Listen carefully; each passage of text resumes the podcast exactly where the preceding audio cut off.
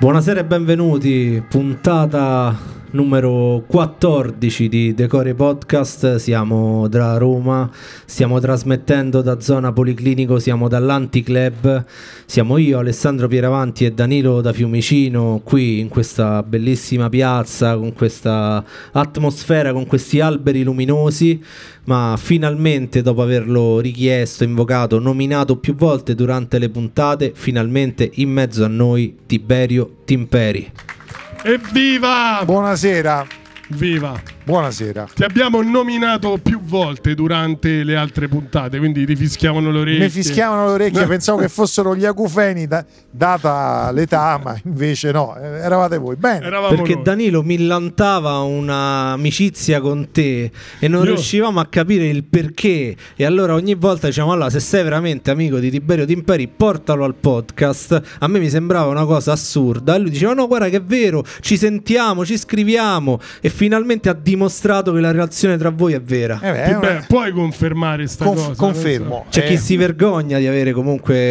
e c'è anche chi si vergogna di. è reciproca la no, cosa. No, no, io invece vado in giro e mi vanto di questa cosa. Non, non hai debiti in giro, non è che prometto. No, cose. no, no. Dico no. solo sono amico di Tiberio. Quindi... Voglio iniziare con una bomba. Nel senso, io nel 2019 intervistai Marco Giallini. A un certo punto, in un momento particolarmente alcolico, e questa diciamo è anche documentato in un podcast di anni e anni fa, presi il telefono di Marco e iniziai a scorrere la sua rubrica e tra i tanti numeri uscì Tiberio Timperi. Io, io gli dissi perché hai il numero di Tiberio Timperi Marco? Perché c'era questo link tra Perché voi l'avevo conosciuto, intervistato, voluto, desiderato prima una trasmissione che si intitolava Attori e Divi in onda su Rai Premium e, mm, e, poi alla vita in diretta. Prima ancora che esplodesse, alla vita in diretta era già esploso. Mi è sempre piaciuto perché è uno di quelli pane al pane e vino al vino. E, e poi mh, mm, ci siamo scambiati i numeri. Tra l'altro, lui è un appassionato di coda alla vaccinara. E io gli avevo promesso che una mia amica molto brava a fare la coda alla vaccinara, dico, vabbè, vieni. Però credo che prendere un appuntamento con Marco Giallini, eh.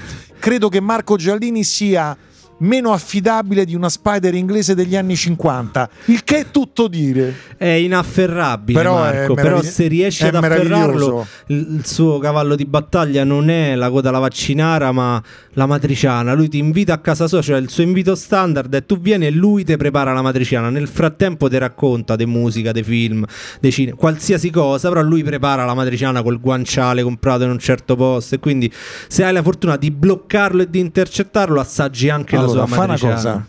Organizziamo io, una cosa. Io porto il vino Perfetto. e tu lo blocchi, Perfetto. va bene. Ma noi siamo qui per altro e solitamente iniziamo l'intervista presentando il nostro ospite secondo quello che dice Wikipedia, che non sempre dice il giusto. Ad esempio, Raff. Quasi mai. Raff ci ha detto no, chi ha scritto Wikipedia era qualcuno che voleva mettersi in mostra e parlare di sé attraverso me. E quindi, visto che è una piattaforma libera, noi però prendiamo solo l'incipit perché tutto Wikipedia sarebbe troppo lungo e l'incipit del Wikipedia di Tiberio dice dice è un giornalista e conduttore radio-televisivo italiano. E fin qua ci siamo. Ci siamo. Aggiungeresti qualcos'altro? No. No, e allora vedi, per una volta Wikipedia ci dà ragione. Senti tu, da che ci... Io non avevo mai visto Alessandro così gasato come questa sera. Io cioè, sono mesi che ti veramente... dico che la mia puntata preferita quindi... sarebbe stata quella Aspetta, con Tiberio. Finiamola, eh, eh, finiamola. Cioè prima famola, poi semmai dopo... Ne riparliamo Guarda, alla fine. Di solito no, lui che... parte molto soft, invece è partito a bomba. E questo mi preoccupa, è, è pie... meglio partire piano e poi... Sono carichissimo questa sera, ragazzi. Sono veramente entusiasta perché comunque... Bello secondo me il racconto che ci può portare Tiberio, il contributo che può dare a questo podcast, che è un podcast comunque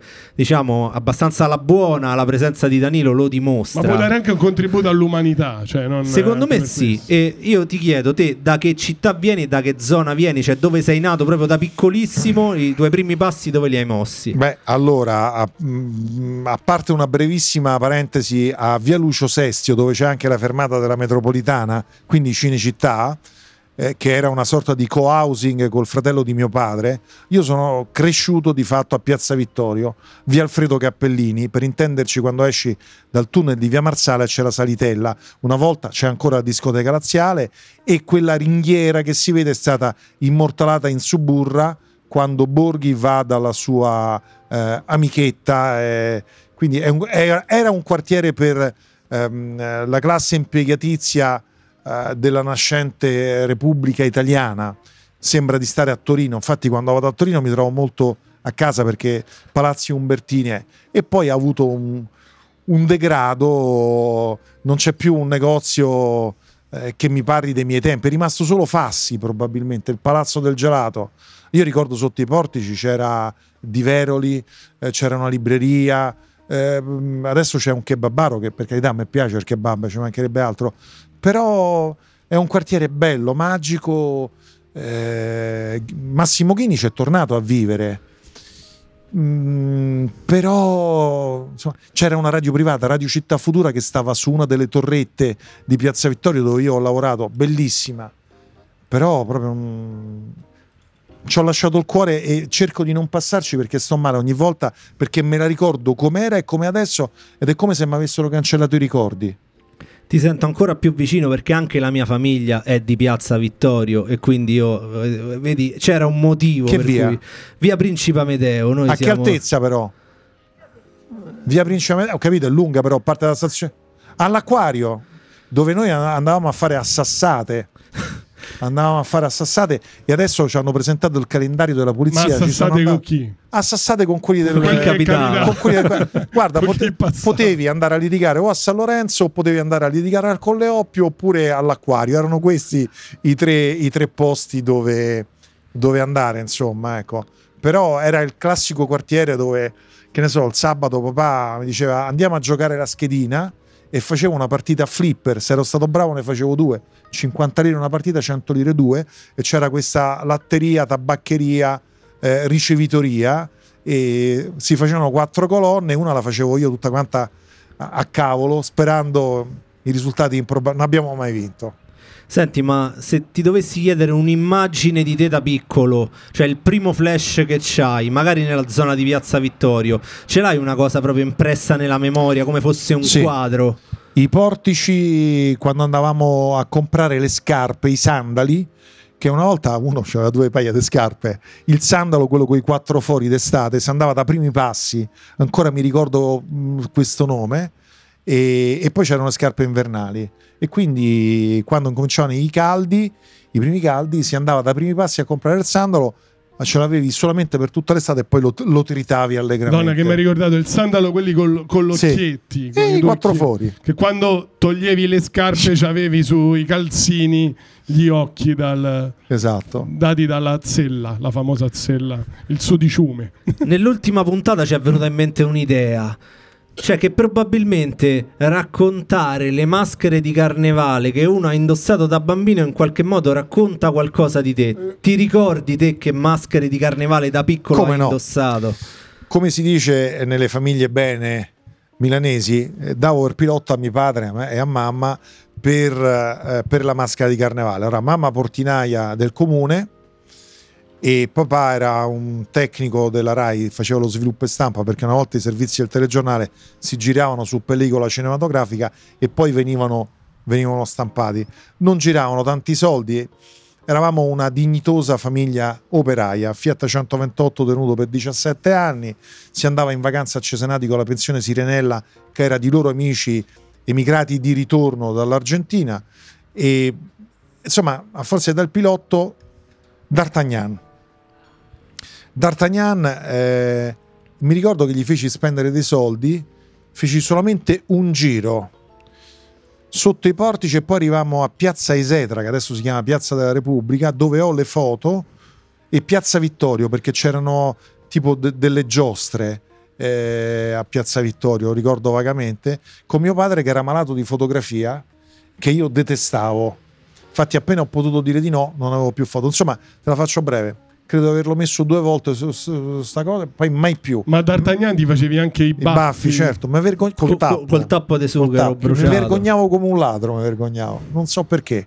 Hai visto Piazza Vittorio come è diventata adesso, come è stata riqualificata all'interno? Hanno fatto un parco bellissimo. Ci Sì, sei c'è anche, por- c'è anche la porta magica e tutto. Ma il problema non è Piazza Vittorio, il problema è quello che c'è intorno, eh, che c'è, c'è tanto disagio. A me ha fatto effetto eh, vedere il tunnel di Via Marsala dove hanno chiuso eh, le arcate per evitare che la gente dormisse là. Non ho mai capito perché abbiano tirato giù la centrale del latte per fare un albergo e la centrale del latte era un pezzo di architettura industriale, di archeologia industriale meraviglioso. Mm, proprio no, non ho capito perché poi ha, ha subito varie stratificazioni. Eh, prima sono venuti i polacchi, poi sono venuti i nordafricani eh, e poi sono arrivati i cinesi. Quindi, mh, mm, per carità, Roma città aperta, però non c'è più niente, credo che sia rimasto solo il bar Maccarone a via Principe Amedeo, eh, all'altezza della parrocchia di Sant'Eusebio, dove andavo all'oratorio c'era, mi sembra di ricordare Don Silvano, ma non ci metterei la mano sul fuoco. Comunque. Domani ti svegli, sì. ti stiracchi nel letto, dici, ti guardi intorno e sei sindaco di Roma. Non ti puoi dimettere. Si può fare. Qual è la prima cosa che faresti? Dimettermi? No, scherzo. Eh, Roma. Allora, secondo me l'ultimo vero sindaco di Roma è stato Francesco Rutelli, che ha avuto la fortuna di godere dei fondi del giubileo del 2000, ma che li ha saputi utilizzare. Il tunnel Giovanni XXIII che ha reso possibile a chi vive a Cortina d'Ampezzo di andare al lavoro in tempi ragionevoli, l'ha. Non a Cortina d'Ampezzo proprio a via a Cortina, via Cortina D'Ampezzo. l'ha messo in moto lui e l'ha finito Veltroni. La riqualificazione del quartiere olimpico con l'auditorium l'ha voluta lui. I sottopassi del Lungotevere la terza corsia del grande raccordo anulare non gli hanno permesso di passare sotto Castel Sant'Angelo. Infatti c'è quel orrendo collo d'oca a Piazza Adriana dove veramente eh, tiri giù 3-4 calendari dopodiché abbiamo avuto il primo Veltroni che non è stato male e poi ci siamo persi nel nulla. Come fai a riprenderla dopo sette non sindaci? Che non sono. No, aspetta, sì. Dunque, il secondo Veltroni, non me ne voglia, gli voglio bene, è un amico, ma già aveva la testa da altre parti. Alemanno, Marino, Tronca, eh, Laraggi e Gualtieri. Sei sindaci. Diciamo. Quindi non abbiamo speranze questo? Cioè, mm, non lo so, non lo so perché poi sai quando sei fuori sembra tutto facile, poi quando vai lì devi fare i conti con i sindacati, devi far conto con tante realtà e Roma ce ne ha tante, dai ministeri alla periferia. Però c'è un atto che tu senti Ma vicino io, a te su guarda, cui lavoreresti o un ambito io che... non farei, non farei inutili proclami come disse Gualtieri, eh, questo Natale mh, piano di pulizia straordinaria, Roma sarà pulita. Io zitto zitto comincerei a prendere tutti quanti e a dire signori, abbiamo una dignità, Roma sta sotto gli occhi di tutti. Farei una sorta di appello all'orgoglio, perché Roma manca di coesione sociale, cosa che per esempio ha Milano, che è bella ma non bella quanto Roma.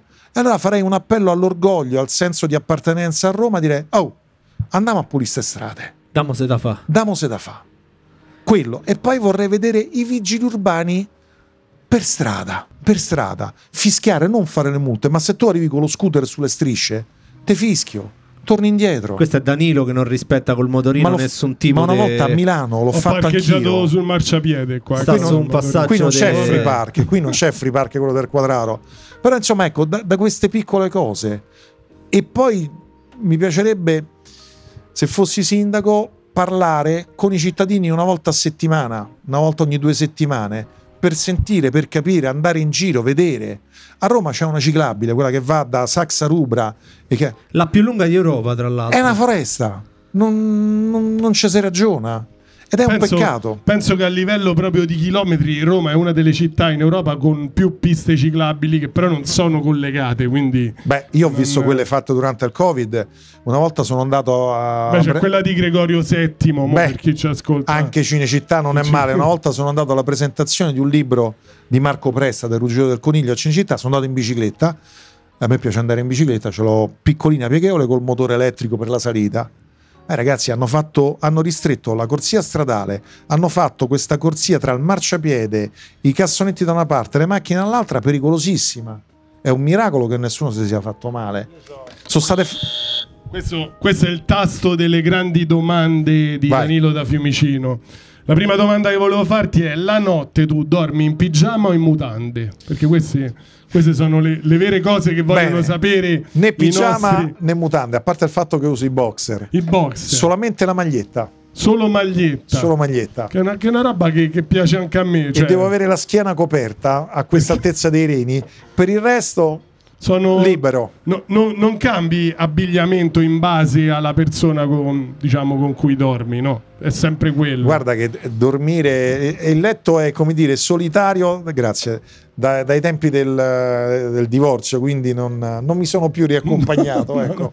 Arrivare a letto è un gesto di grandissima confidenza. Danilo ha iniziato con delle domande molto intime, peggiorerà adesso eh. andando avanti nel no, vabbè, guarda che è interessante sapere poi una persona come do- tu Alessandro, non te l'ho mai chiesto, come dormi? Io dormo con una canottierina e un boxerino leggero, molto fresco. Vedi, nessuno di noi. E un credo... paio di gatti addosso. Io non, eh, non capisco Beato chi dorme in pigiama, come fa? Pigiama e calzini. No, ma io ricordo da piccolo, sai, a, a Piazza Vittorio, le case di Piazza Vittorio non avevano i termosifoni e non avevamo neanche l'acqua calda. Io ricordo l'arrivo dello scaldabagno perché prima era mia madre che scaldava le pentole, venivo recluso in camera e c'era mia madre che transitava dalla cucina al bagno, vasca col sedile piccoletta, con l'acqua bollente che poi spezzava con l'acqua fredda.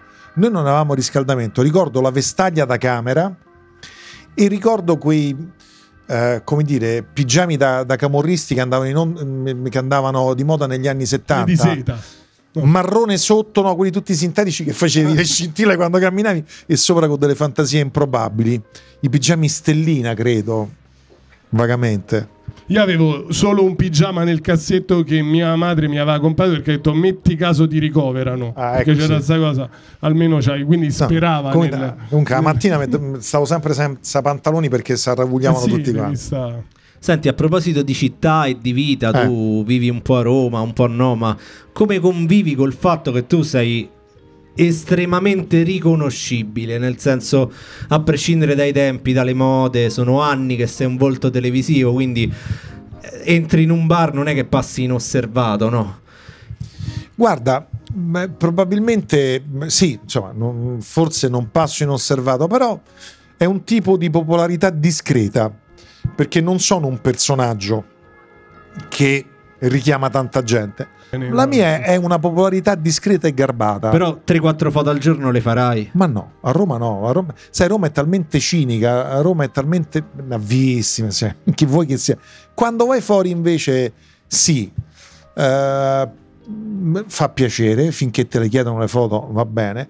Quello che dà fastidio invece, che ne so, se sei in mezzo al traffico e vai, non dico a litigare con una persona, ma a discutere con una persona, che è molto facile non vedi sto stronzo perché sta in televisione, ma che te credi? Cioè, come se chi fa un lavoro pubblico, come chi facesse un lavoro pubblico, non avesse diritti. Ci sono diritti e doveri. E quindi ecco, questa è una cosa che mi dà un po' fastidio. Il fatto che pensano a priori che tu abbia dei privilegi. Ma non, guarda, eh, i privilegi a volte le cose te le regalano e a volte te le fanno pagare doppie. Quindi se fai il bilancio, alla fine pareggi. Pari e patta, va bene così. T'hanno, t'hanno mai confuso? Cioè, delle volte succede per qualcun altro, per qualche collega, qualcosa di, di No, assurdo. però a volte vedi, aspetta, come ti chiami? Eh, Gerry Scotti. E io faccio Massimo, G- eh, Massimo Giretti. Eh, vabbè, ha capito tutto, ha capito. Vabbè. Abbiamo chiesto a Tiberio di darci una playlist dei suoi brani decore, perché ah. che cos'è decore? Decore è una trasmissione che parla delle cose che ti fanno stare bene, che senti dentro, delle cose che ti scaldano e, e in qualche modo ti cullano. Il primo brano tra la sua selezione è di Edoardo De Crescenzo e sentito La Padre, c'è un testo importante. Di Migliacci e Mattone, quando c'era questo gioco di squadra, sono stato... Ehm, a vedere De Crescenzo pochi giorni fa alla Casa del Jazz a Roma, non canta più le canzoni di Migliaccio e Mattone, si è buttato sulla canzone napoletana e tu dici ok, bravo, molto bravo. È, è l'Algerò italiano oppure Algerò era il De Crescenzo americano, fate un po' voi. Però hai quelle canzoni che erano scritte per lui e lui le sapeva valorizzare in maniera unica. Questa canzone Sai, prima ne stavamo parlando a tavola del fatto di avere un padre in vita e avere la possibilità di fargli delle domande, che a volte i figli sono distratti, non fanno mai domande, danno per scontato, ma i padri poi muoiono purtroppo. E allora resti con rimpianto di non aver fatto delle domande e magari di aver buttato del tempo inutile con altre persone che poi vedi alla fine della fiera non ti sono servite. Mio padre aveva fatto la guerra, era finito nella, nella, in un campo di concentramento lui aveva aderito poi alla Repubblica Sociale ed era finito a Coltano sotto gli inglesi ed era tornato con la tubercolosi, proprio si è vista male, male, male, male. E non ho mai fatto domande sulla guerra. E che era una cosa che sembrava essere dimenticata, invece adesso di nuovo stiamo familiarizzando con questa guerra che sembra una sorta di videogame perché la vedi alla televisione, un po' come è stata la guerra del Golfo che ho fatto come giornalista ai tempi di Monte Carlo. E mio padre era un operaio, non voleva che facessi questo lavoro. E ci sono stati degli scontri epici con mia madre invece che con i suoi silenzi in qualche modo diceva sì vabbè ma lascio fa tanto che vuoi che fate male e calcola che molti di quelli che frequentava l'acquario qualcuno è finito con una coinvena qualcuno è finito nel terrorismo di destra qualcuno è finito nel terrorismo di sinistra e qualcun altro è finito sull'asfalto in una rapina a mano armata. Lo lessi quando facevo il, il, il giornalista a Milano. Hai riconosciuto il nome? Ho riconosciuto il nome. Insomma, fa effetto. Eh, ecco. certo. Io mi sono salvato grazie alla radio privata. Tornando a De Crescenzo, c'è questa canzone che, se la sentite, poi i figli hanno sempre i sensi di colpa quando è tardi per metterci una pezza. Padre Edoardo De Crescenzo, la prima scelta decore. Allegra, eh? Molto allegra, l'ho sentita a casa oggi pomeriggio mentre preparavo la puntata e un po' mi sono commosso mentre il tram qui su via Regina Elena passa, taxi, ambulanze, il bello è di Roma. che va. È proprio questo, non lo fermi, non lo sai, chissà che storie stanno succedendo su quel motorino, su quella macchina. Non non lo puoi sapere, però è questo il bello de- della città. Intanto la storia che stiamo raccontando qui è la storia di Tiberio Timperi, ospite di Decore Podcast. L'hai accennato un po' prima, però qual è stato il, il tuo primo approccio al mondo del giornalismo? Perché tu prima che essere un conduttore sei un giornalista e essere giornalista vuol dire fare un determinato percorso. Allora, per essere giornalisti non serve un tesserino, perché sennò eh, secondo me per essere giornalisti devi essere curioso. Eh, io lo sono sempre stato, smontavo le sveglie a casa, smontavo le radioline per vedere quello che c'era dentro. E... Allora, la prima volta che ho capito che questa poteva essere una strada, eh, una volta lavoravo a Radio Incontro che era via Appia Nuova, prima di Ponte Lungo. Vado a prendere la metropolitana a Piazza Vittorio bloccata perché perché ci avevano messo una bomba, o almeno avevano detto così. Morale, ah, io sono di Berio Timperi, Radio Incontro, eh, no, devo sapere. Sotto Piazza Vittorio c'è la direzione centrale tecnica, eh, il controllo della metropolitana. Non lo sapevo, andai lì dicendo sono di Radio Incontro, ditemi che cos'è, e feci una diretta telefonica Gorgettone. Chiamai la radio dicendo guardate, sappiate che la metropolitana cos'è. E da lì poi... Mh, eh, come dire, quando facevo radio non ero particolarmente bravo perché quelli bravi erano i Teo Bellia, i Silvio Piccino che prendevano gli intro, erano tecnicamente delle macchine da guerra. Io ero un po' più da, da intrattenimento, da chiacchiera, insomma, ecco. E, e quindi poi da lì radio private, poi un bel giorno stavo a Radio Serena Stereo al Tufello, via Monte Pomeo 3, che era di proprietà di un fioraio il regista eh, Marco Lolli, no, c'era una ragazza che faceva un programma, pecoreccio al massimo, mi disse, senti, a Teleregione cercano qualcuno che legga il telegiornale. A quell'epoca c'era Teo Bellia, che è una delle voci storiche della FM romana, che era a Tele Carlo e lo leggeva. Io dissi, beh, se lo legge lui, lo posso leggere pure io. Andai a Teleregione, c'era il vecchio direttore di Paese Sera, Ivano Davoli, eh, mi prese a leggere il telegiornale e poi piano piano iniziai a scrivere.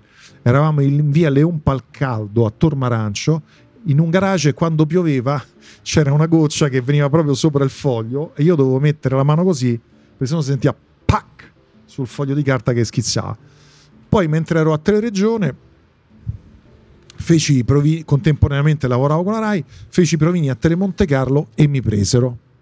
E da lì poi, eh, dopo qualche anno, una mattina stavo dormendo, mi sveglia una telefonata, pronto, le passo il direttore, eh, sono Emilio Fede, e io, Armà, ma vaffanculo. Pensavo fosse Armando Sommaiolo, che era il mio collega a Telemonte Carlo con il quale leggevo il telegiornale Superman, se andate lo riconoscete subito, ci facevamo scherzi e pensavo fosse lui. Riattacco dopo neanche due minuti, risquilla il telefono. Pronto? Sono Emilio Fede. Cazzo, questo è veramente Emilio Fede. E allora a quel punto sono andato lì. Fine. Quindi questo è, insomma, a raccontarlo oggi dove tutti dicono tu conosci qualcuno? Ma abbiamo qualche amico, un politica che ci può dare una mano? Ecco, io sono figlio delle radio private, fondamentalmente, in un periodo in cui non c'era bisogno della gente, in cui andavi, bussavi e posso fare un provino? Ti mettevano da una parte, c'era uno studio ricavato. Io ricordo Radio Centro. in tutti questi anni di carriera, eh. qual è la cosa un po' più assurda che magari ricordi anche con simpatia che hai Beh, fatto? Radio Centrosuono di Anna Maria Albanesi stava in via Salvatore d'Alamo, credo che si possa dire, nell'appartamento dove vivevano loro c'era la camera di una figlia grande Marina che era andata via e ci hanno fatta la radio.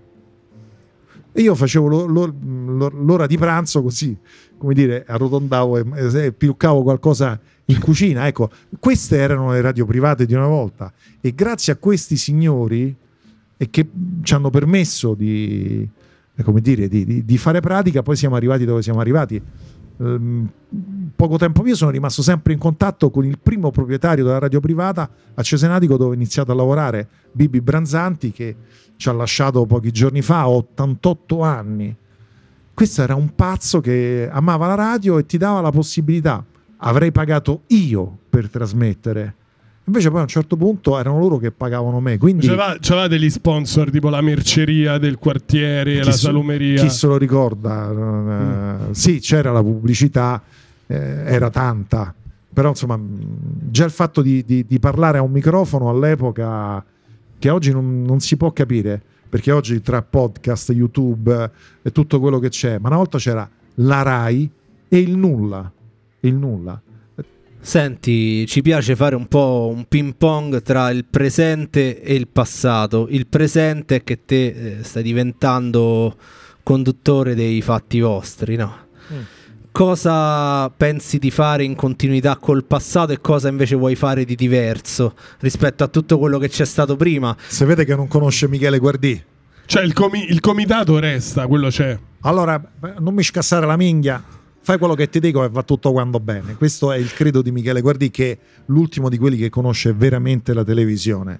Per me è diventato una sorta di secondo padre, perché eh, quando ho lasciato Mediaset per andare in Rai, io ho iniziato con lui.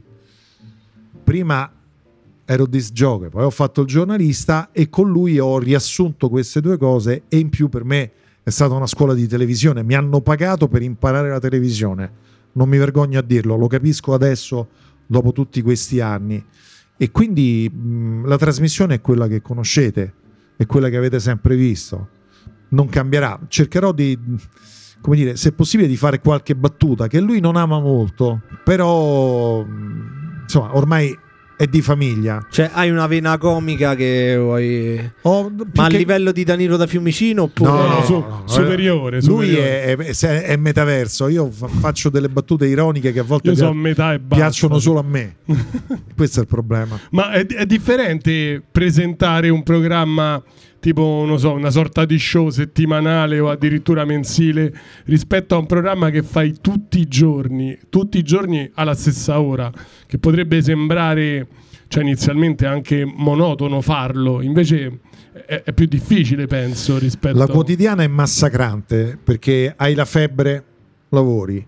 Sei stato operato di emorroidi, lavori so di cosa sto parlando. Pure Danilo. E dai la stessa voce. So di, so stessa di, voce, siamo hanno già so di, quando devo... eh, eh, oppure non hai la voce ti fai di, di cortisone, di pasta d'acciughe e vai no, cioè non, la quotidiana non perdona. Infatti Gasman diceva che il più grande capitale di un, di un professionista dello spettacolo è la salute.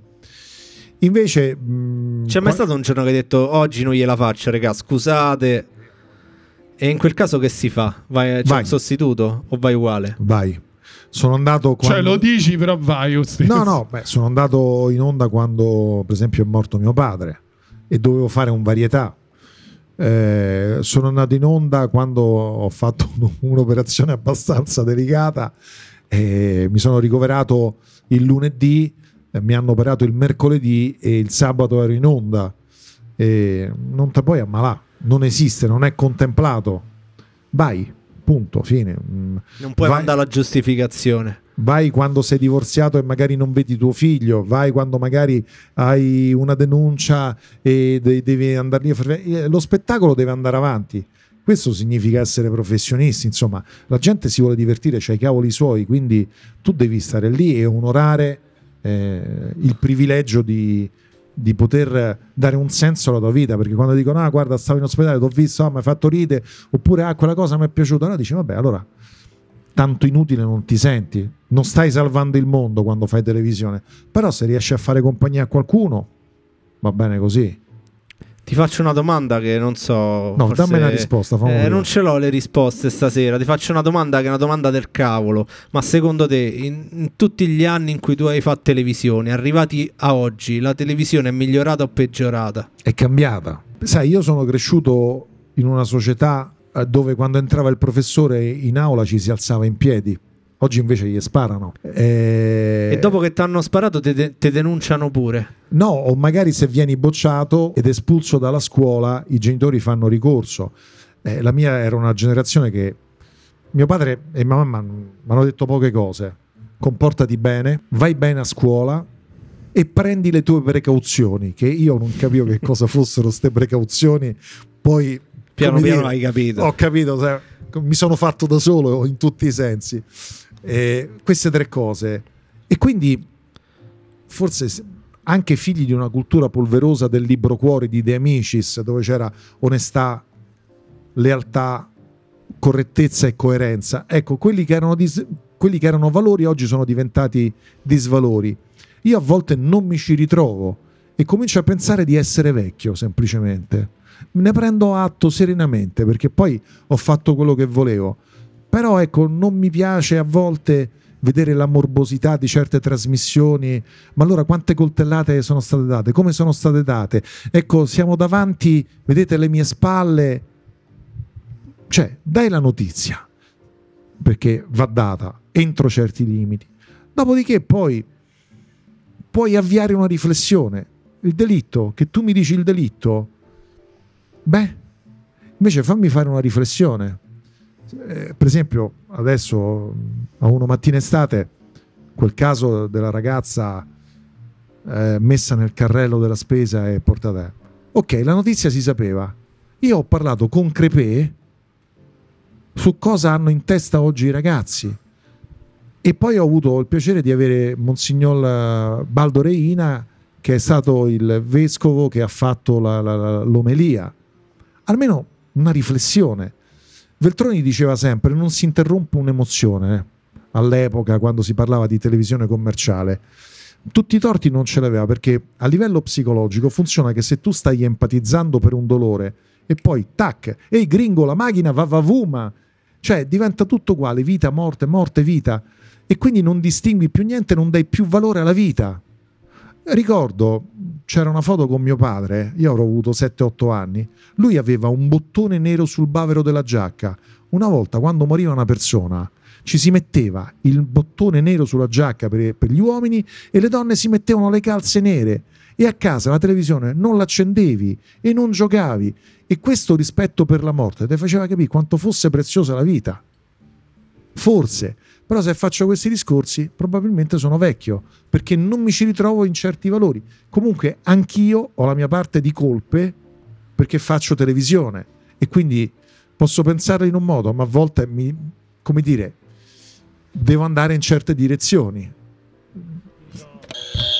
Devo interrompere appunto quando il momento è troppo non... bello e troppo intenso io ci deve essere un vado, elemento no ma proprio perché vado mi si accende lo screensaver capito quindi in un film o una fiction sulla vita di Tiberio Timperi prodotto da Rai 1 da quale attore vorresti essere interpretato? Non vale Beppe Fiorello perché sai lui gli fa, gli fa tutto. Ma poi lui muore sempre. No. e quello è il problema. cioè. No, no, un, eh. Una fiction su Tiberio Timperi in vita. Sai, hanno fatta pure, Beh, su, hanno fatta pure su Totti, quindi va, Vabbè, va ma to- eh, pur essendo dell'altra Però sponda... in quel caso quando è in vita io mi chiedo sempre perché non chiami direttamente la persona interpretata. Beh, però Castellitto è stato bravo. Eh. Però vabbè da quale attore vorresti essere ma guarda per somiglianza perché anche la mamma glielo diceva che somigliava a me Lino Guanciale che ci assomigliamo un pochetto ci assomigliamo Mandiamo... Poi per, per, simpatia mi piacerebbe Edoardo Leo, ma... Mm. Allora, Edoardo Vabbè, è sta. stato ospite qua a Decore Podcast. Lino Guanciale ancora no, noi vogliamo mandare un appello perché deve essere comunque una produzione RAI. La caratteristica di Decore Podcast è che manda degli appelli eh. e se Come... poi queste Ma non cose... c'è molto da dire su... È no, una vita di... normale. No, noi diciamo invece... No, sarebbe, ne so, Tiberio Timperi, una vita in onda che ne so, il nome, il sottotitolo, no? Il titolista fai tu nella vita proprio. Una vita in onda. Mi sa che no, no, un grosso va. successo, share no. elevatissime. Eh, share diciamo, Rai Pro, Fiction prodotto da, da, Decore Podcast potrebbe pure no noi vogliamo che Rai Fiction produca una fiction perché forse è un film è anche poco con o Lino Guanciale o Edoardo Leo. Nel caso in cui si dovesse fare, come sempre, un po' di diritti d'autore certo. per me e per Danilo. Però... Però... noi vorremmo veramente vedere questo contenuto audiovisivo in tv. Ma io Ma ti volevo fare una domanda. A parte i, i, programmi che tu hai condotto, tornando al concetto di decore, no? Cioè, proprio mm. quello che dici che è bello, stasera. Ah. ah, mi metto sul divano, non è un film, ma è un programma TV in cui non conduci te, ma conduce qualcun altro. Tiberio Timperi ce lo immaginiamo sul divano che se guarda. Io, per esempio, se me lo dovessi chiedere a me, che non è una cosa richiesta, ma te lo dico, per me è chi l'ha visto. Ognuno ha il suo programma decore, nel senso si mette sul divano e si gode qual è il tuo, anche del passato. Tipo io guardo tutta la sera la pressa idraulica, non so se ti capita mai su Instagram, che è sta pressa che, che rompe oggetti, che schiaccia tutto. Io ci passo le ore, guardo solo sta pressa che Questo dist- dice ecco, molto. vediamo la pressa che sta distrugge tutto, sì. Tu, tu che vedi, no, però in TV Ma Alessandro. guarda, a me piace molto Jerry Scotti perché dà l'impressione di essere una persona normale, ecco, lo sento come me, normale. Ma non vi conoscete? Ci conosciamo, sì, sì. Ci è una cena tipo di Berio Timperi e Gerry Scotti? Non, non c'è mai stata, perché poi lui sta a Milano, io sto a Roma, quando viene poi ha sempre poco tempo, però ce lo siamo. Vai con l'appello. Madonna, sarebbe un allineamento. Vai, siamo promessi. Danilo, sarebbe un allineamento dei pianeti proprio. Tutti a noi ci piacerebbe molto assistere sì. a questa cena. Allora, noi veniamo ospiti, possiamo. Cioè, sì. a, di oggi, ecco, mi piacerebbe. Cioè, mi, mi guardi i programmi di Gerry Scotti perché conduce in maniera garbata, elegante, fa delle battute piacevoli, non è mai volgare ed è sempre dalla parte del concorrente. E secondo me è il Mike Buongiorno non so se questo lo prenda come un complimento o meno, ma come fa i quiz lui nessuno, senza togliere agli altri colleghi. Io ho conosciuto anche Mike e vedi la stessa grammatica, vedi Bravo. il mestiere Bravo. Non si, ai anche, massimi anche livelli. Viene dalla radio. Eh certo. Senti, ehm, una domanda particolare. A me sembra che questo è un momento di cambio all'interno della televisione italiana. Mm. Mi sembra che è un cambio all'interno di conduzioni in Rai e in Mediaset c'è stata da poco la conferenza stampa con Pier Silvio dove spiegava i nuovi palinsesti. Mi sembra che per una serie di motivi, il governo, la morte di Berlusconi, ci sono dei cambiamenti profondi nella TV te da addetta ai lavori, da insider, è vero, non è vero, è una percezione, è una suggestione. Sai, è c'è... proprio un fatto generazionale. Cioè, eh, gente come Baudo, cioè, guardi per esempio a 80 anni e gli auguro ancora eh, tanta salute. Da un momento all'altro quelli che erano i giovani stanno diventando, tra virgolette, i vecchi. E sembrava che quelli che fossero davanti a noi non mollassero mai guarda Costanzo fino all'ultimo è andato in onda. Quindi tu hai detto è morto Berlusconi, è morto anche Maurizio Costanzo che ha segnato la televisione in maniera irreversibile. È un problema di età, stanno cambiando le cose, stanno morendo tante persone e probabilmente sta cambiando anche il sistema televisivo. Sai, una volta la competizione era locale, da locale diventava nazionale, adesso è pan-europea. La partita si gioca veramente in maniera globale e quindi ti devi, ti devi attrezzare. Questo significa che forse perdi un po' delle tue radici e diventa tutta un'altra cosa. Eh, quindi la RAI non è più l'azienda di mio padre dove si conoscevano tutti, è una cosa diversa. Eh, io ho lavorato da Berlusconi quando c'era Berlusconi, che venne dieci giorni dopo che stavo lavorando eh, a, a salutarmi. Per dire, adesso diventa tutta un'altra cosa, anche se c'è questa continuità con il figlio, ma loro pensano al mondo.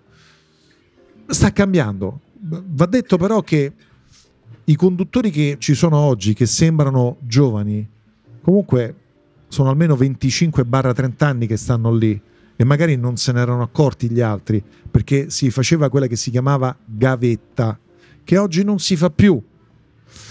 E sono conduttori, io, io credo, che hanno tanto da dire e da dare perché nel nostro mestiere non si invecchia, si acquisisce esperienza. In radio preferisco uno di 60 anni che conosce la musica, ha vissuto la vita, perché ha qualcosa da raccontarmi. Anche una battuta che fa in televisione, un link, può avere un senso perché tu l'hai vissuto, perché tu c'eri e quindi regali un peso specifico alla tua esperienza professionale.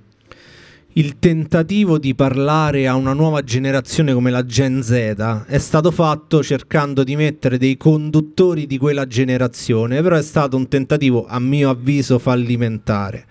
Come si fa oggi a parlare a quella generazione perché sennò il pubblico che tu c'hai davanti alla televisione è un pubblico che invecchia e muore. Prima o poi finisce. Qual è il futuro della televisione? Come si fa a parlare a dei nuovi spettatori che oggi utilizzano degli strumenti come Twitch, come i social, come TikTok? Come si fa a parlare a loro? Eh, fa domande così, lo so, è difficile. Fa domande difficili. Questa andava... Non lo so, non lo so come si fa a parlare a loro. Io credo che prima di parlare a loro, noi dalla televisione, dovrebbero essere le famiglie a parlare loro, far capire cosa è giusto e cosa è sbagliato e cercare di indirizzarli. Dico sempre che figli si nasce, genitori lo si diventa. Non so se ci sia stato un periodo in cui essere genitori fosse più facile. Oggi non lo è particolarmente anche perché una volta c'era un telefono che stava attaccato al corridoio sul muro, probabilmente era un duplex e quindi molte volte c'era pure il lucchetto c'aveva il lucchetto però si poteva smontare il datino sì. l'uno erano tre scatti e quattro sì, e via sì. dicendo detto questo le tue conversazioni eh, come dire erano seguite da tutti oggi invece ti chiudi in camera hai il telefonino i tuoi genitori non sanno più nulla non lo so non è facile e non credo di avere una soluzione. Forse mm. bisognerebbe avere invece che dei conduttori della nuova generazione degli autori. Cioè... Sì, uh, allora... Uh, degli autori e delle idee. In tal caso io e Danilo siamo disponibili. Certo. io non so arrivare. fare cosa, però vengo tranquillo. Non... Mm, guarda, n- non te lo so dire. Eh, ti dico, visto come visto co- com'è l'andazzo di oggi, bisogna pensarci bene prima di fare un figlio, perché il rischio che ti venga rincoglionito davanti ai social network che io ho peraltro eh, davanti non, ai video di Danilo da Fiumicino è, poi soprattutto quindi... te l'ho già detto quello, no, Che, quello che sei tu metti, no, no, non, non tu, metti, tu metti in mutande la irrealtà del web e mettendola in mutande denunci i limiti del web e tutte le criticità. La tua è un'operazione di no, destrutturazione molto interessante. Grazie. No, no è quello è. Eh, però anch'io sono su Instagram, ma lo subisco e non capisco i meccanismi che regolino.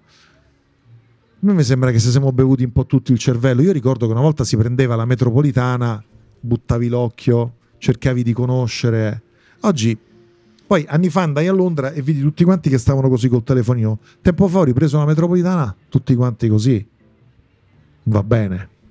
Invece, sempre a proposito di televisione, tanti anni che sei in televisione, sei mai andato vicino alla conduzione di Sanremo? Se ci sono andato vicino, non lo so, non me l'hanno detto. Uh, Oppure ti è mai stata proposta? Cioè. Ma io una volta ho fatto Sanremo Top con Carlo Conti e Veronica Pivetti. Una volta quando c'erano i dischi, e, um, un mese dopo Sanremo si rifaceva Sanremo con i cantanti per vedere se le classifiche di vendita coincidessero con la classifica finale di Sanremo. All'epoca il capo struttura si chiamava uh, Mario Maffucci e mm, dice ma che gli famo fare che gli famo fare io diedi l'idea dico ma facciamogli cantare le più belle canzoni della, eh, italiane l'idea delle cover insomma boh, 95 o 96 e quanto ci hai preso per quest'idea? Zero. Zero. Immaginavo. Zero. Già il fatto era, di... Era prevedibile. Ma io appartengo a una generazione romantica che pagherebbe ancora per stare lì. Mi sono ritrovato a Sanremo al Teatro Ariston non c'era il gobbo. Allora Carlo che esci tu? Sì, esco io. Allora io dico questo, io, tu dici quello, va bene, andiamo. Una dimensione, poltrone e sofà, insomma, ecco, artigiani della qualità. Eh, proprio riguardo questo, do, dopo anni, c'è eh. proprio una trasmissione che hai fatto che mh, non, avresti, non rifaresti, insomma, proprio che è riuscita male. Sì, che... sì c'è. Se, se, si può dire. Non, si può dire. Non mi sono particolarmente divertito nel fare la vita in diretta perché ho capito che la cronaca nera non, non, è nelle mie corde e penso sempre al dolore di chi sta dall'altra parte. Ehm, mi trovavo profondamente a disagio quindi eh, anche perché lì si cerca la morbosità della, della, notizia diciamo che poi forse quando la facevi vedere è anche minore rispetto a non adesso. lo so non lo so perché svigolavo infatti cercavo di intervistare Gigi Proietti eh, Marco Giallini mi buttavo su quelle altre cose. A me interessano storie di vita non storie di morte. Poi per carità mh, va bene chi lo vuol fare e chi si sente di farlo. Io mi sono trovato veramente a disagio. In, in una macchina che aveva come dire un'abitudine e, e quindi ero completamente dissonante. Dal disagio all'emozione, hai vissuto anni e anni di storia d'Italia attraverso la televisione. Ci sono dei momenti in cui hai dovuto raccontare magari qualche fatto di cronaca che ti ha particolarmente emozionato, qualche momento vissuto collettivamente che hai avuto difficoltà a raccontare perché l'hai sentito particolarmente dentro? Ce ne ho avuti due. Uno quando Veltroni mi chiamò a presentare la festa al Circo Massimo eh, dell'Italia che aveva vinto i mondiali a Berlino con Carlo Verdone, con, meraviglioso, con gli azzurri che non arrivavano mai perché Roma era paralizzata e quindi dalle 9, 9 e mezza che dovevano arrivare, arrivarono intorno alle 11, una follia, non sapevo più che dire, non sapevo. Avevo cominciato a leggere... Dovevi allungare il brodo, te. Sì, che poi c'era Verdone, eh, che per me è insomma... Eh, eh, Verdone è Verdone. E, e, a quel punto cominciavo a leggere gli striscioni, quello che non ho potuto fare.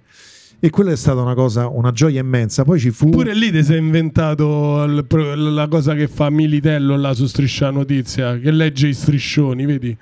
Ah, la ripresa da lì. Ma credo che lui già lo facesse, no. non lo so. so no, va bene. So di, so di cose a caso. Ma tutto quindi. va bene quando si tratta di fammelina televisiva. E poi ci fu un calciatore, credo Gattuso, che mi passò la Coppa del Mondo. Io l'ho tenuta in mano e non, cioè non, non, non, andava di moda farsi i selfie. Infatti dice, ma è andata pure me, che c'entro? Bellissimo. E, e, ehm, e quella. E poi invece una cosa brutta che mi ha segnato fu quando morì Borsellino. Io ero in onda, la bomba era scoppiata pochi istanti prima, noi avevamo un inviato che abitava lì a Palermo, Fabio Nuccio, che chiamò e dice guarda Tiberio sembra che sia morto Borsellino però non siamo sicuri che facciamo? Dico, che famo? giriamoci intorno diciamo che c'è, bo- c'è, stata una bomba un attentato sotto la casa di un importante magistrato del pool antimafia però io non me la sono sentita di dire eh, che fosse morto Borsellino perché non avevamo la certezza e ho pensato ai familiari che magari stavano dall'altra parte o stavano in qualche parte d'Italia e, e non, non, l'ho data. Anche lì potevi dare lo scoop, diciamo. Venne però. Emilio Fede subito dopo me ne dis, me fece un cazziatore, non sarà mai un grande giornalista, dovevi dirlo. Ragazzi, io non so se fosse stato giusto o meno, non so ne... io non me la so sentita perché forse ero inesperto, forse le prime armi. Non voglio neanche dire che non mi sembrava giusto dirlo se non ci fosse la cer- stata la certezza, non lo so. Non l'ho detto. Mm. E non me ne pento comunque, rifarei la stessa identica cosa. Se ho la certezza, lo dico. Se no, no, perché lo scoop a tutti i costi, no, non mi piace, non mi appartiene. Senti, ti faccio questo applauso del pubblico testimonia l'emozione che probabilmente è stata comune nel ricevere quelle notizie in quel periodo. L'hai nominato due volte Emilio Fede. A me la cosa che fa effetto e che fa strano è averlo visto negli ultimi anni così in difficoltà. Una persona così eh, che, che, che, che, per la televisione italiana è stata comunque una figura forte, no? Fa strano da spettatore poi vedere un, un, un un percorso di questo tipo, tu che hai avuto a che fare con lui, che, che, che, che, ci dici? Allora, grande giornalista perché è stato quello che ha fatto scoppiare il caso della carne agli estrogeni. Chi ha qualche anno se la ricorda, Era, sentiva l'odore del sangue prima degli altri. Poi ha avuto l'innamoramento per Berlusconi, la deriva uh, politica, le bandierine al TG4. Dopodiché io credo una cosa, che ognuno di noi, soprattutto in questo tipo di lavoro, abbia un ciclo, un inizio, uno svolgimento e una fine. E quello che conta non è quello che hai fatto durante la carriera, ma come esci di scena. Ecco, eh, secondo me lui che si è sempre vantato di essere un abile giocatore di carte, si è giocata male la partita. Arriva un momento in cui uno deve uscire di scena e deve uscire di scena un attimo prima che sia troppo tardi, prima che la telecamera si allontani da te, prima che la gente dica oh ma questo non se ne va mai dalle scatole. Oppure anche far vedere il, il tuo decadimento hai fatto la tua vita, ti sei tolto le tue soddisfazioni, grazie, arrivederci, è stato bello così. Serbate un buon ricordo di me, ecco. È sempre il problema dei social, però anche lì, perché c'hai comunque... Sì, no, io ho visto, ho, ho visto quelle cose continua possibilità di andare in onda anche se, se sì, poi magari sei uscito dal giro. È, anche se esci dal giro, esiste una vita, cioè la vita non è quella che si consuma lì, la vita è un'altra. Il problema nostro, quello che ci frega è che facciamo una cosa che ci appassiona e ci sembra di non lavorare, sopportiamo orari assurdi, pressioni eccessive, però è sempre un lavoro. Però anche e... quello non è difficile, stare una vita sotto i riflettori come eh. ci sei stato anche tu, poi prendere e interrompere di botto dove poi dopo un po' magari le persone si dimenticano, non ti riconoscono più, cioè eh, non è, co- non è comunque sì, semplice. Posso dire una cosa, io ho iniziato a fare questo lavoro perché mi piaceva del, dell'essere riconosciuto, quello è stato un effetto collaterale e anche della parte economica che non è disprezzabile.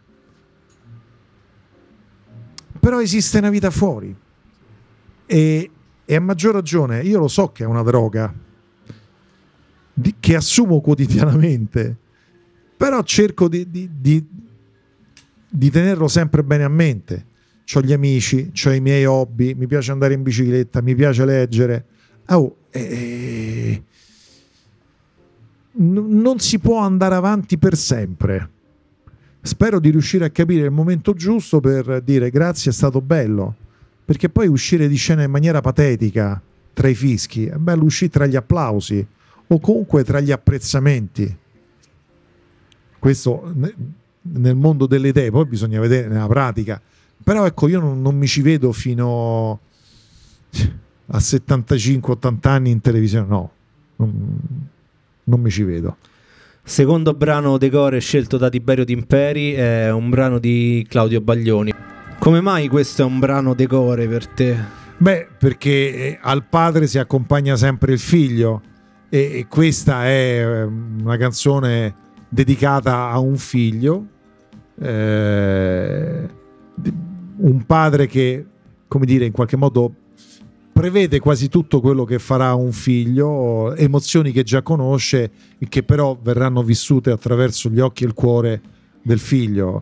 Quindi, insomma, non è un mistero che io abbia fatto qualche piccola battaglia in passato ehm, come padre separato per vedere riconosciuti i diritti miei e, e, e di mio figlio. Eh, quindi è una canzone alla quale sono molto legato. Una cosa molto bella che ha inventato Danilo da Fiumicino è una catena tra ospiti, cioè lui ha immaginato di far fare una domanda all'ospite precedente, all'ospite successivo e così via, perché poi le cose che chiediamo noi sono abbastanza limitate al, al nostro sentire. Quindi la domanda è chi ci sarà dopo di me? E allora iniziamo prima eh. dalla domanda che tu potresti fare a chi viene dopo e probabilmente a settembre. La domanda la facciamo a uno dei possibili ospiti di settembre che è Luca Argentero. Perfetto. Così a quel punto non ci può dire di no, perché diciamo come non vieni, abbiamo pure una domanda fatta per te da Tiberio Timperi, che e fai? Sai che gliene frega? Eh no, eh no, invece è una cosa che ha un suo... No, a me me l'ha promesso, ora mi lanto anche l'amicizia di Luca Argentero, quindi... Eh... Io metto a zero la base, faccio silenzio, così registriamo la domanda di Tiberio a Luca Argentero. Luca, quanto ti sei stancato di sentirti dire ma tu vieni dal grande fratello? Questa è bella, bella, bella. Vediamo cosa ci risponderà. Premesso, cioè, ma hai bruciato che... una domanda che gli potevo fare io, però... però beh, eh... No, io qua c'ho ancora un sacco di domande. Premesso che mi dà l'impressione di essere un bravo ragazzo. Sì. A prescindere. Sì, Vai. perché è un attore di cui ci hanno parlato tutti molto bene. È venuto Edoardo Leo, Stefano Fresi, con cui hanno condiviso un sacco di film e ci hanno parlato molto bene di lui. E noi lo vogliamo mettere alla prova di Decore Podcast. Però abbiamo una domanda per te fatta dall'ospite ecco. che c'è stato una settimana fa. Una settimana fa ci è venuto a trovare il volto della pallavolo italiana, Ivan Zaitsev, che ha un cognome russo ma è italiano doc ed è probabilmente il più forte pallavolista contemporaneo che c'è. Gli abbiamo chiesto una domanda per te, che te la facciamo sentire. Ciao Tiberio, ma in tutti questi anni di tv, presentazioni, programmi, perché non hai mai invitato un pallavolista, non hai mai fatto un programma sulla pallavolo? Eh, amico c'è, mio. C'è del rancore qui. Eh. perché lui pensa che siano i conduttori eh, a fare gli inviti agli ospiti e non è mai così. Nei programmi di Michele Guardì il conduttore è conduttore e l'autore è autore. Quindi spero di avere un programma come autore e a quel punto potrò invitare un pallavolista e chiedergli della sua vita del, del fatto perché abbia trovato fortuna in Italia quanto gli pesi stare lontano dalla sua casa eh, cosa pensi ad esempio di quello che sta accadendo nel mondo visto che il suo paese è in guerra con l'Ucraina eh, e via discorrendo. Noi gliel'abbiamo anche chiesto, chi volesse sapere la risposta può andarsi a recuperare la puntata precedente perché giustamente le cose che sono venute in mente a te sono venute in mente anche a noi perché ospiti un pallavolista russo e dici cavolo che, che ne pensi di quello che sta succedendo e lui ci ha dato delle risposte interessanti che non vi sveleremo perché così ve ne vedete due di puntate di podcast e non solo una. C'ho un sacco di domande che ormai le ho scritte. Poi io le scrivo e, e dopo quando le vado a leggere dico: ma, ma, che ho scritto? Una delle mie domande è: hai tatuaggi, no. Tiberio? No, non ho tatuaggi e, e non amo i tatuaggi. Hai... E mh, mm, mi spiace io, dirlo. Io no, figurati, non c'è problema. No, no, non è che qua. No, siamo... ma su una donna poi. Ti stanno pure sul cazzo quelli che hanno i tatuaggi. Quando sono arrivato, su ci siamo donna... incontrati, ma guardato come di questo no, no, chi è? Che vuole da me? Su una donna li trovo orco. ineleganti. Chiedo scusa, nessuno si sente offeso. È una questione di. Una volta i tatuaggi, me lo ricordo, prendevo il tram per andare a Cinecittà, quello bianco-azzurro.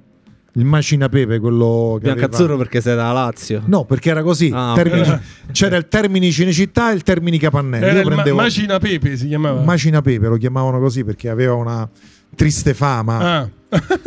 E, Io pensavo per il rumore. Che magari... E ricordo una volta mh, eh, di aver incontrato, credo, un, un ex galeotto che aveva i, mh, i, cinque punti della malavita, no?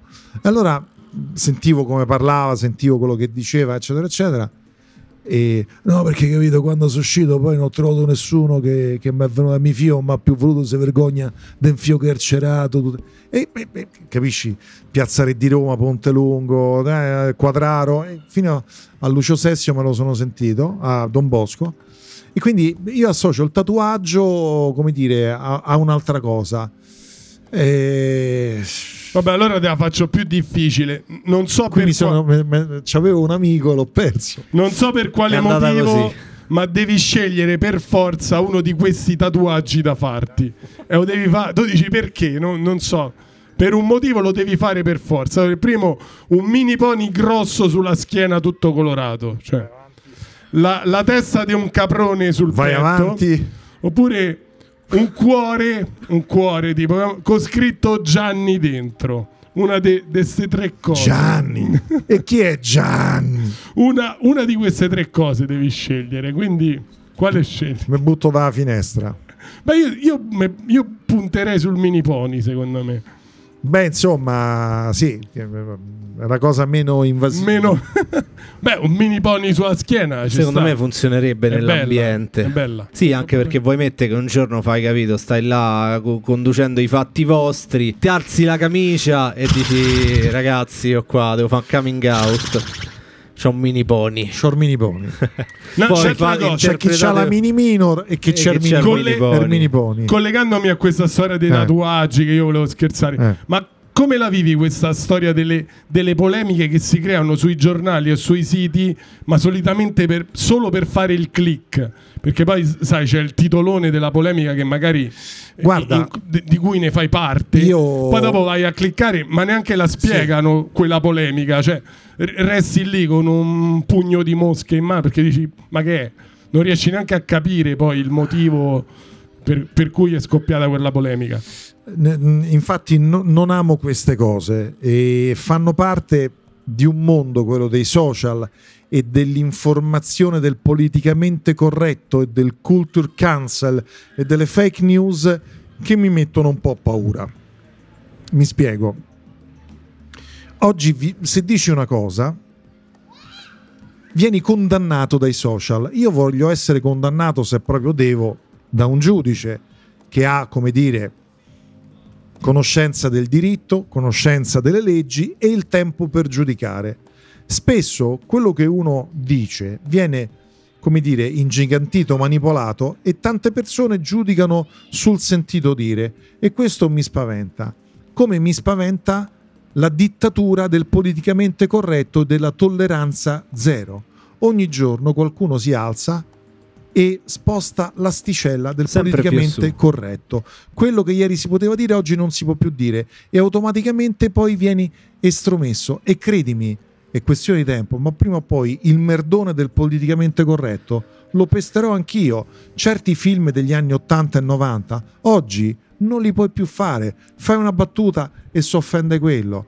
Eh, oggi io sono sicuro che Carlo Verdone, se uscisse col film Bianco, Rosso e Verdone, con quello che viene a votare dalla Germania, con l'Alfa Sud che gli smontano a pezzi, l'Alfa Romeo gli farebbe causa perché tu stai eh, mh, come dire, offendendo un prodotto e lo stai as- associando a un personaggio. Quindi io ho il terrore del politicamente corretto e della tolleranza zero. Se dici una cosa, eh vabbè, però tu allora sei contro di noi. No, non ho detto che sono contro di voi. Dico semplicemente che non la penso come voi e voi siete liberi di fare quello che volete, ma io sono altrettanto libero di non pensarla come voi. Questa è democrazia, questa è, è libertà. E invece adesso o la pensi in un certo modo oppure automaticamente sei da cancellare e da depennare. E a me sta cosa mm, non mi piace. Ma insisto. mentre conduci ce l'hai un po' il pensiero di dire Porca devo vacca, stare sì. attento a cosa dico. Sì, sì. Ehm, eh, mi sono salvato in, in calcio d'angolo non più tardi di una settimana fa. Un sociologo ha fatto una battuta dicendo: Ah, le donne si diceva che le donne vivessero di più. Eh, ehm, allora eh, una professoressa ha detto: Eh, perché sono sfruttate, e lui ha ribattuto: Era una battuta. Conoscendo il tipo, eh, vivono di più perché sono sfruttate, dunque lo sfruttamento fa bene. Io subito ho detto: Cosa sta dicendo? Era una battuta, però caos eh, nel programma, eh, incredibile. Non era successo niente perché la femminista che era lì, che ha sentito la battuta, era una persona intelligente, ha capito che era una battuta e tutto è rimasto nell'alveo della battuta. Però ormai devi fare sempre televisione, radio, comunicazione, sempre con eh, sta scimmia dei social, la condanna, il politicamente corretto. Non facciamo più battute su niente incominciamo a cambiare le favole. Eh, I nani li chiameremo diversamente alti. Dico semplicemente che comincio a essere vecchio perché non mi piace questo mondo che si sta disegnando e non, sto, non so chi lo stia disegnando. Chi è che alzi l'asticella ogni giorno? Questo non si può dire. Rileggetevi 1984, Orwell. C'era la neolingua e ogni giorno in questo ufficio no, questa non si può più dire, correggiamo i libri. Adesso, adesso vogliono riscrivere le favole, che mi sembra una follia. E quindi rischio anche a dire una cosa del genere perché poi vengo sepolto dalla shitstorm dei, dei social. Non si vive bene. Chi sono i social? Come ti chiami? Mettici il nome vero, mettici la faccia, non ti nascondere dietro un nickname, perché no sei un infame. C'è Danilo che ha 7-8 profili eh. fake dove fa semplicemente voglia, sì, attacchi. Sì, sì. No, a... ma io il problema è che le cose scrivo sul profilo mio, quindi la faccia ce l'ho sempre messa. Senti, tornando a decore, tu ci hai detto dei film e dei libri che per te sono decore, ti chiedo una battuta veloce su ognuno di questi e, e spiegarci perché sono decore per te. Allora. Ci piacerebbe che se qualcuno non ha visto questi film o non ha letto questi libri, li, an- li andasse a scoprire sentire proprio perché per te sono stati importanti. Bronx, un film di Chaz Palminteri con la regia di Robert De Niro, ambientato nella, nel Bronx degli anni 50 col doo-wop, musiche bellissime, regia sopraffina e c'è questo ragazzo che è figlio di un autista di mezzi pubblici che cresce per la strada, eh, testimone di un omicidio, eh, non denuncia chi ha, le, uh, chi ha eseguito materialmente l'omicidio, che è il malvivente, il boss del quartiere, che lo, lo stima e lo ammira, lo prende sotto la sua ala protettrice, facendogli capire che il male è veramente male entra in contrasto col padre che invece di un, un'onestà adamantina ed è esattamente chiaro dov'è il bene e dov'è il male. E io credo che film del genere sono sicuramente più educativi dei vari Suburra, Gromorra, romanzi criminali e cose di questo genere, dove puoi scegliere semplicemente con quale cattivo empatizzare. Noi abbiamo avuto la piovra, c'era Tano Cariddi che era il male e c'era eh, ta- eh, commissario Cattani che era il bene, e capivi. Allora, se nella fiction il bene vince, probabilmente per osmosi qualcuno magari si comporta bene, se invece vince sempre il male, ci sta che poi tutti quanti si buttino sul male e non meravigliamoci se poi leggiamo delle notizie che ci sembrano folli e schizzate. Per quanto riguarda il libro, è La casa del coniglio bianco, eh, non mi ricordo l'autore, è praticamente un giornalista che decide di stare a casa per seguire eh, la, la crescita dei propri figli, vive in America, Mark non mi ricordo che cosa. Eh, c'è la moglie che invece Parent. Lavora, Mark Parent, eh, lui rimane a casa e, e fa il, il, il, mammo, il babbo, la, e cresce i figli e c'è questo rapporto meraviglioso perché i figli crescono, il tempo non è un gambero e ogni momento non, non è mai uguale a un altro. Quindi per gli aspiranti genitori consiglio questo libro che non si trova più, mi capitò per caso, anche se penso che niente poi succeda per caso. Ti arrivano dei segnali nella vita, poi sta a te coglierli o meno, metterli da parte, immagazzinarli. Quando vidi Bronx dissi un giorno questo lo voglio far vedere a mio figlio e poi così è stato. Speriamo che sia servito a qualcosa. Di film ce ne hai detti altri due, la cosa bella è che tu hai detto un film estero diciamo molto importante come Bronx, ma ci hai detto un film italiano molto bello di sordi che il vedovo. il vedovo. e poi ci hai detto un film contemporaneo e magari ci arriviamo subito dopo. Il vedovo perché Beh, l'hai scelto? Ragazzi, lì abbiamo un Alberto Sordi che è al massimo della sua forma con una Franca Valeri eh, che mm, in certi momenti ruba la parte e poi tutti questi eh, come dire coprotagonisti eh, o meglio non protagonisti che però insomma sono dei caratteristi ecco non mi veniva la parola strepitosi eh, tipo il Cumenda milanese monociglio sarà che c'è anche una certa aria di famiglia col, col monociglio un film dai tempi comici eh, strepitosi insomma che vuoi dire la mia Elvira non c'è più. Era tanto buona come? Era tanto buona! Ed è un filmone. E poi ci hai detto Perfetti Sconosciuti, di cui ci ha raccontato un sacco di retroscena Edoardo Leo, che è stato qui ospite poco tempo fa. E, tra l'altro, eh. ci ha detto che è stato il film più tradotto al mondo. Sì. Nel senso, nella storia del cinema italiano, il film più tradotto in tutte le lingue del mondo è stato Perfetti Sconosciuti. Mi ha raccontato del, ravio- del, del raviolo che era sempre quello che doveva mangiare dello, sempre. sì, dello gnocco. Gnocco. Gnocco. Sempre lo stesso piatto Beh, di gnocchi, lo stesso numero di gnocchi nel piatto. Pensateci bene, è un film geniale. Allora, Paolo Genovese, come dire, ha messo da parte la pensione proprio. È andato. È andato. È un meccanismo di precisione, una regia perfetta, una sceneggiatura a prova di bomba, un cast di attori uno più bravo dell'altro. Ma quando mai ti ricapita da vedere Edoardo Leo, Marco Giallini, Anna Foglietta, Battiston. eh, tutti, tutti, tutti lì. E poi un film che potrebbe essere claustrofobico e invece non lo è. Verissimo. È, è geniale, geniale e tristemente geniale perché poi quella ormai sta diventando la scatoletta dove c'è tutto quanto e dove transita tutto quanto e anche questa è una cosa che non mi piace. Io voglio parlare con un impiegato della posta, io voglio parlare con un impiegato del comune, io non voglio parlare con un algoritmo, non voglio l'home banking, voglio prendere la mia macchina, inquinare, pagare le tasse sulla benzina, pagare la fascia blu, andare a giustificare lo stipendio di un impiegato in banca, ma voglio parlare con una persona. A me non piace tutto quello che transita per il telefono perché il contatto umano verrà sempre meno. Può essere un'alternativa, ma non può essere l'unica strada. Purtroppo ci stanno spingendo in questa direzione e a me non piace. Arriverà un momento in cui l'intelligenza artificiale condurrà programmi televisivi. Eh, ha voglia. Secondo me già sono pronti. Che alcune volte non è un male, però. Cioè, no, no.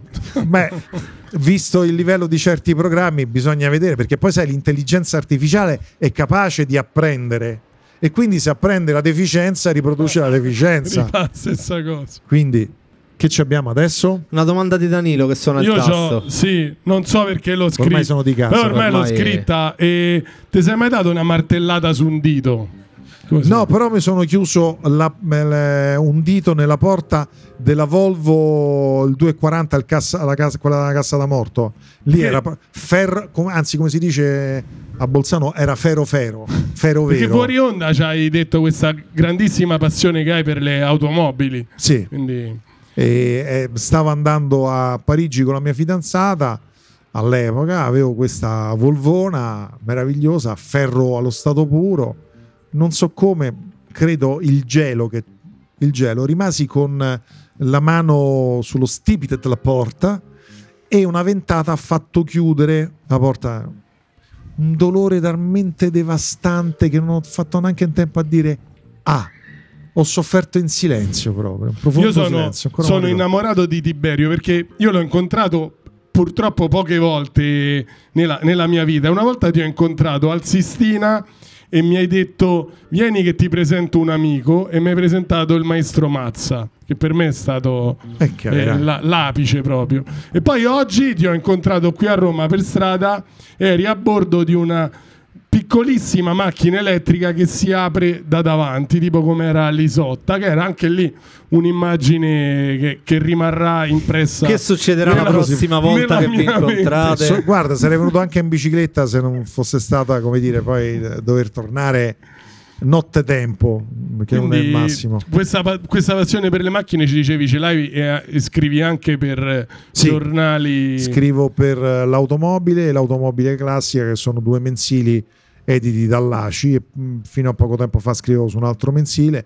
Il direttore, come dire, ha deciso di vivere nuove avventure e per una questione di coerenza e di affetto e riconoscenza l'ho seguito in questa nuova avventura. Senti, cucina decore, ti viene a trovare un amico a casa che gli prepari? una bella gricia, una gricia oppure mh, che ne so, faccio un succhetto molto veloce veloce perché uno spicchio d'aglio c'è sempre, la pasta d'acciughe, smollico un pochino di pane, le metto due capperetti, peperoncino e poi butto la pasta dentro. E come si chiama sta ricetta? Che... Non so, c'è chi la chiama pasta alla mollica, chi pasta con le acciughe, non lo so, però come dire, eh, da quando vivo da solo ho il frigorifero che è abbastanza deserto. apri il frigo E quindi e cucini ho- con quello che hai Sì, esatto. Ordini Eh, tu la- sui No, delivery? no, allora, cose? non ho mai comprato una cosa online. T'ha detto che non, non gli piace il non contatto e con le persone. non ho mai ordini. comprato, non ho mai ordinato una cena a domicilio se non chiamando al telefono dico oh eh, mi porti due pizze e poi Ma se no non ho mai fatto queste cose. Io ho sempre questo progetto futuro di aprire una paninoteca a decore e farò un panino per ogni personaggio che ci è venuto a trovare. Il panino Tiberio Timperi, che ingredienti ha dentro? L'ultima puntata Zaisev ci ha detto la pizza con la mortadella. Abbiamo detto grazie. Fammi i sordi con te. Eh, semplice. Eh, vabbè, Quindi buoni tutti così. Panino alla Tiberio Timperi, che, che ingredienti ha? Ma insomma, Stasera ti sei mangiato una pizza, anche lì ti ho stimato tonno e cipolla, raga. Una roba, è da, Un applauso da, a tonno da, e cipolla, Da ragazzi. bomber veri, eh. Cioè, avrei potuto prendere Roba- la marinara con l'aglio, ma non roba, sarebbe roba stato. da serie Tipo da vera. barzelletta eravamo io, Danilo da Fiumicino e Tiberio D'Imperio in pizzeria e Tiberio ordina tonno e cipolla. Sembra tonno e cipolla. una che storia poi incredibile. pensa la prima volta che l'ho mangiata l'ho mangiata a- ad Amburgo dove andai a girare una pubblicità tanti anni fa avevo una guida che mi portò come dire a, a mangiare e c'era questa pizza dico "Ma prendiamo questa era tonno e cipolla su base margherita e da allora quella è la mia pizza pane e mortadella anzi più che pane e mortadella direi pizza e mortazza Sì, sì. No, però il tuo panino, che ingredienti ha? Ma il o mio devo panino- mettere, o devo mettere sul menù, quindi una roba... Ma guarda, potrei dirti il, il panino che melanzana parmigiana riposate, però non è un vero e proprio panino, che è Vabbè. poi la rosetta. Se no, io di solito prendo sempre ehm, eh, il rafano, il cren, non so come si chiami qui a Roma, vabbè comunque... eh. Non si chiama perché non... Metto il prosciutto- non esi- esiste a Roma. Il cren, sì, è il, è rafano, è rafano, friulano, esatto. E Noi abbiamo il wasabi qua, cioè ormai a Roma è Eh. il prodotto tipico. Metto quello con eh, il prosciutto cotto arrosto. C'è una macelleria strepitosa a San Lorenzo di Sebato, vicino Brunico. Madonna, quando- quanto mi costa sto panino? Tanto. Botto, cioè. Comunque il prosciutto cotto arrosto che fanno loro è qualcosa di meraviglioso con due striscette di fontina. Fine fine che devi appena sentire. Madonna. Perché se no mi vanno a cannibalizzare, capite, il prosciutto. Oh, vedi, questo è un panino. Grazie. E questo noi lo faremo nella panineria Decore. Quante cose dovremmo Quante aprire? cose dobbiamo Quanti- fare? Probabilmente non faremo niente. Senti, abbiamo ancora tre domande da farti e poi ti mandiamo Morì ammazzato. No, dicevo, no, a dormire tranquillo a casa. Anche perché non è, sennò diventa dormire di questi tempi eh, non è facile con sto caldo. con sto caldo. non Spero che tu abbia i condizionatori. Sì, ma non si dorme perché il condizionatore per funzionare devi tenere le finestre Poi chiuse. vedi, per il politicamente corretto non puoi dirlo Che? perché che c'ha il condizionatore di notte, perché inquina, perché per il riscaldamento climatico. Quindi Ah.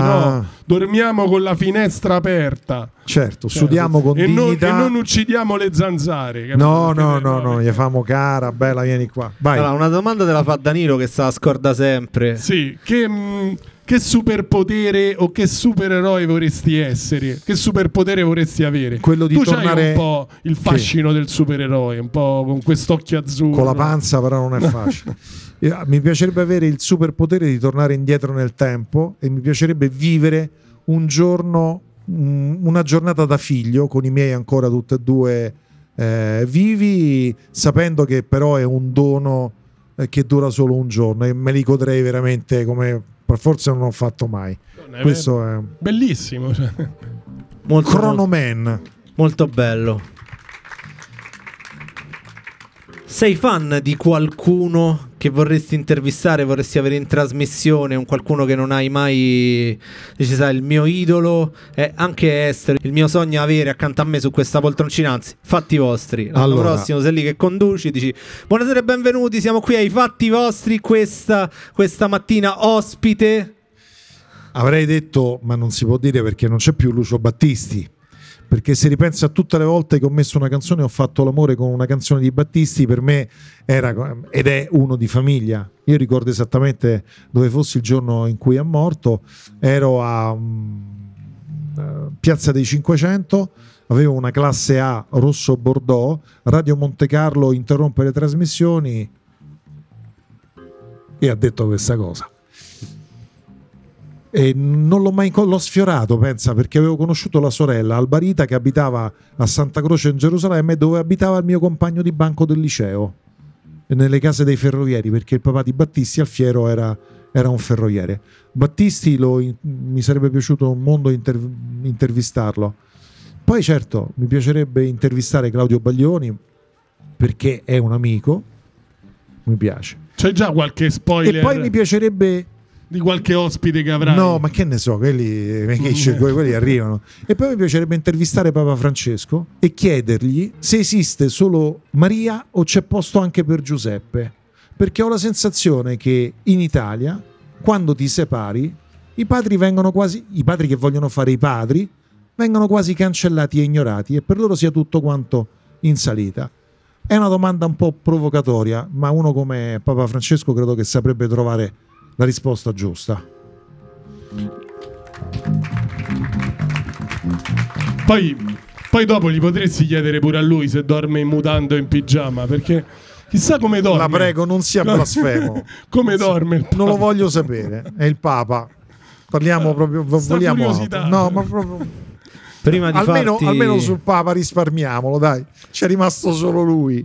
Eh. Prima di farti l'ultima domanda, chiedo sì. se c'è qualche domanda dal pubblico, qualcuno che vuole fare una domanda. Vai. Una domanda. Ok, vieni qui al microfono però.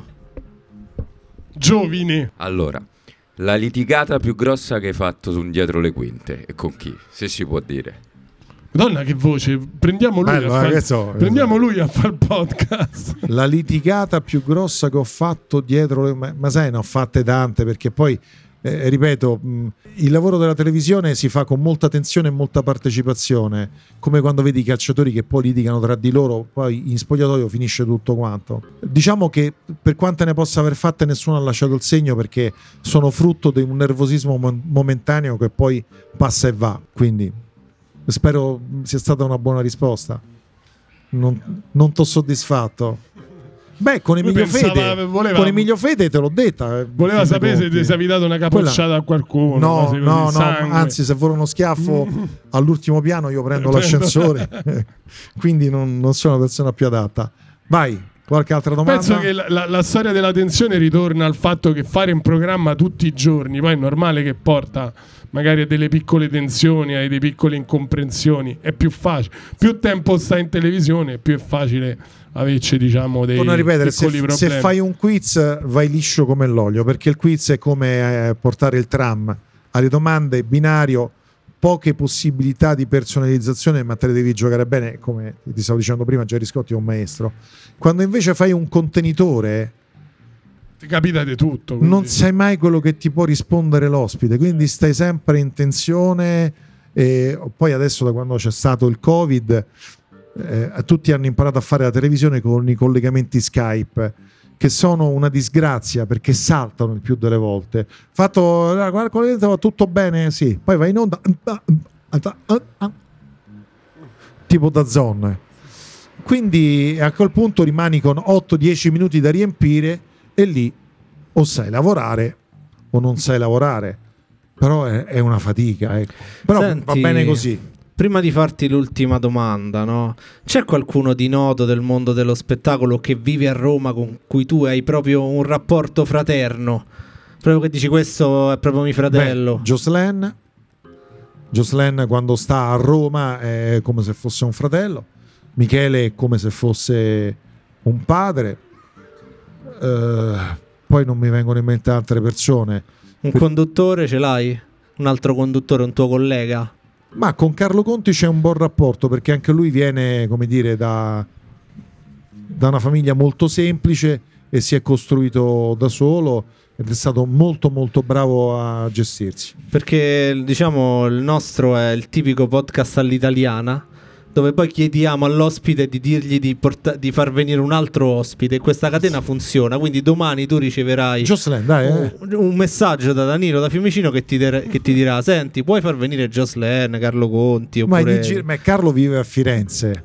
Ma noi ci spostiamo. E... Eh. Ah, ma se andate lì. No, ma noi occupiamo, noi ci spostiamo. Ah, sì. Con questa casa, tecnica, come quello che inizia facendo il baratto da, capito, da un sasso e arriva e si compra un appartamento. Siamo arrivati alla fine della puntata numero 14 di Decore Podcast. Voglio ringraziare Matteo Pieravanti alla registrazione e alle basi musicali, l'Anticlub di Roma che ci ospita e tutte le persone che ci lavorano. Voglio ringraziare Danilo da Fiumicino che è qui accanto a me. Beh, potete anche sì fare una, una chiama applauso.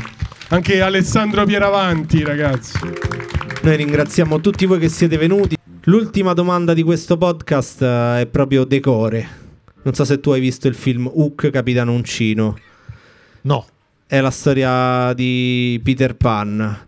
E il protagonista è Robin Williams e nella favola, così come nel film, i pensieri felici servono a staccarsi da terra e a andare verso l'isola che non c'è. Quindi vi, i protagonisti vivono una vita molto tesa, piena di impegni lavorativi, piena di tensione.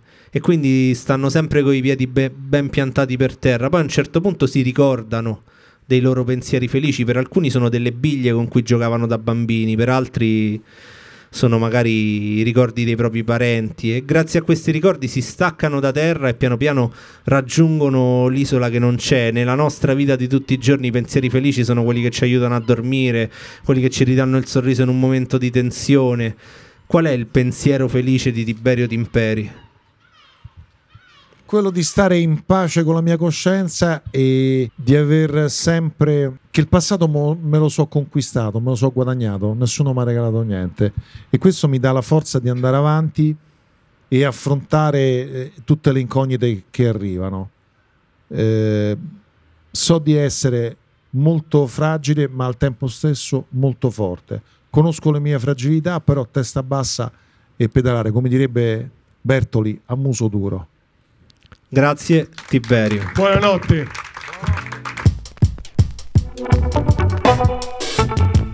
Una produzione Dopcast.